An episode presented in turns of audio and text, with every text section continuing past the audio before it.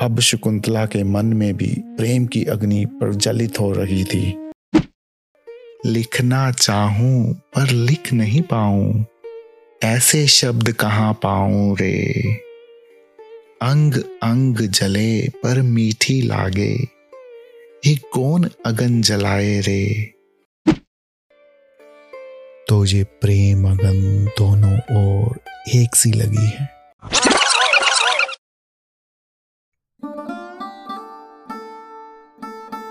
Hello friends आज मैं आपके सामने लेकर आया हूँ प्रियम शकुंतलम ऑडियो बुक का तीसरा अंक। चौथा चरण, श्रृंगार रस। कथा सुनने के उपरांत दुष्यंत अब अपने शिविर में लौट आए। अब बस शकुंतला का ही चेहरा आँखों के सामने आ रहा था। दुष्यंत मन में मुझे तो पहले ही विचार आया था यह कोई ज़रूर कोई अप्सरा अंश है। मनुष्यों में ऐसा रूप और आकार शायद ही पहले गढ़ा गया हो। शकुंतला की वाणी में क्षत्रियों सा रोब, ऋषियों सा ज्ञान टपकता है। अगर ये हस्तनापुर की पटरानी होना स्वीकार कर ले तो हमारा राज्य धन्य हो जाएगा। अब दुष्यंत हर रोज आश्रम जा घंटे अपना समय शकुंतला संग बिताते ऐसे प्रेम लाभ करते कई दिन बीत जाने के पश्चात अब शकुंतला के मन में भी प्रेम की अग्नि प्रज्वलित हो रही थी। तभी तो वो कुछ अकेले अकेले रहने लगी थी। अपनी ही धुन में कुछ सोच कर स्वयं मंदहास करती। अब शकुंतला को अपने खान पान और अन्य क्रियाओं में कोई रुचि ना रही। एक दिन शकुंतला से मिलने जब उसकी सखियाँ आई तो उस दिन शकुंतला को तेज ज्वर ने पकड़ लिया था। प्रियवंदा। हे सखी ये तुमने अपना क्या हाल बना लिया है? अब प्रियवंदा शकुंतला के माथे पे हाथ लगाती है। हाय सखी तुम्हारा बदन तो ज्वर से तप रहा है। मुझे लगता है कि तुमको दुष्यंत से प्रेम हो गया। अनुसुईया हाँ सखी मुझे भी ऐसा ही लग रहा है। ना जाने उस दुष्यंत ने इसके मन पर क्या जादू कर दिया है। यह कहकर दोनों सखियाँ खिलखिलाकर हंसने लगती हैं।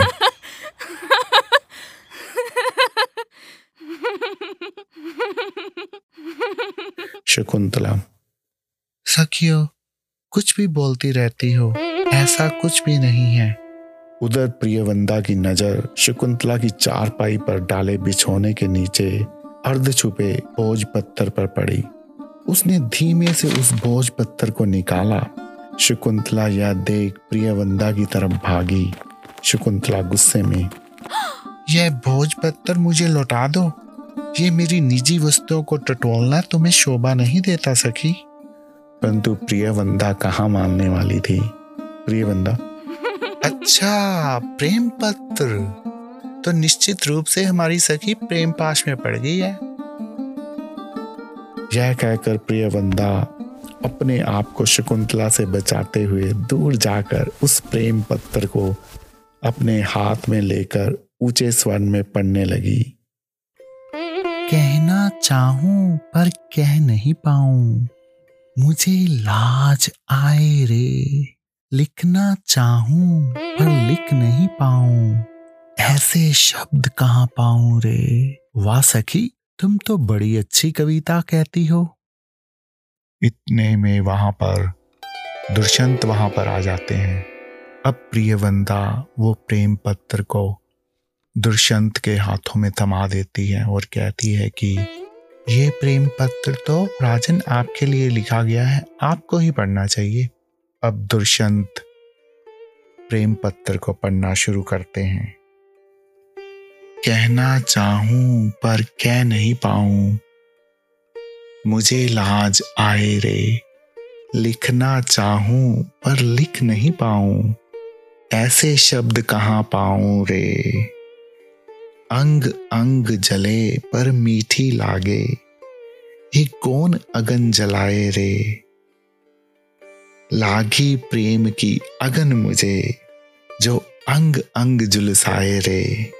तेरे हृदय का हाल न जानू, मुझे चा तड़फाए रे, मुझे चा तड़फाए रे।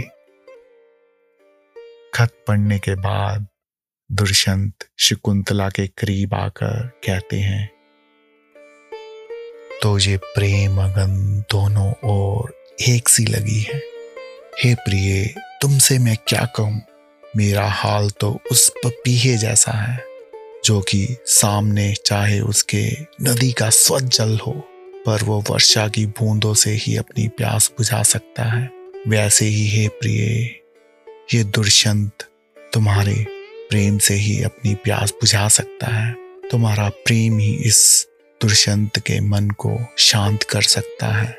हे प्रिय, मेरे प्रेम को स्वीकार कर लो, नहीं तो ये दुष्यंत अपने भीतर लगी अग्नि से स्वयं ही जलकर मर जाएगा।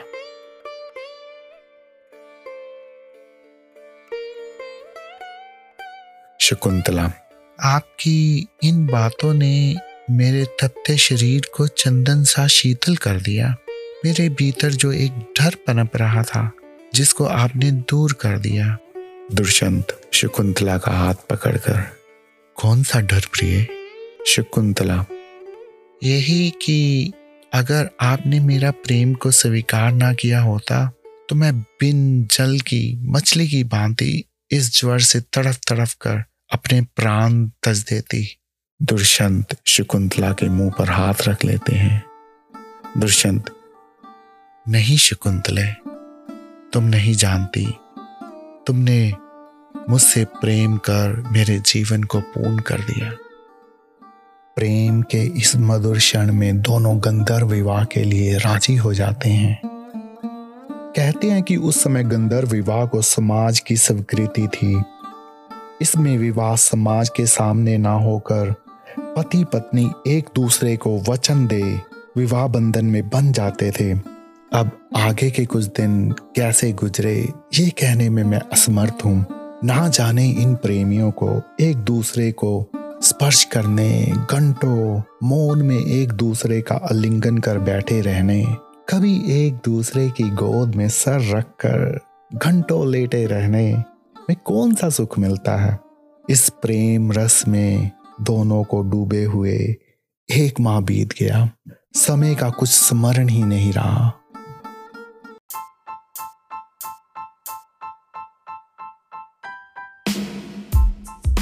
तो दोस्तों, अभी आप सुन रहे थे प्रियम शकुंतलम ऑडियो बुक का तीसरा अंक। इसका पहला और दूसरा अंक डिस्क्रिप्शन में दिया गया है, जिसको आप सुन सकते हैं। और आपके सामने चौथा अंक लेकर मैं जल्दी प्रस्तुत हूँ तब तक के लिए आज्ञा दीजिएगा। धन्यवाद।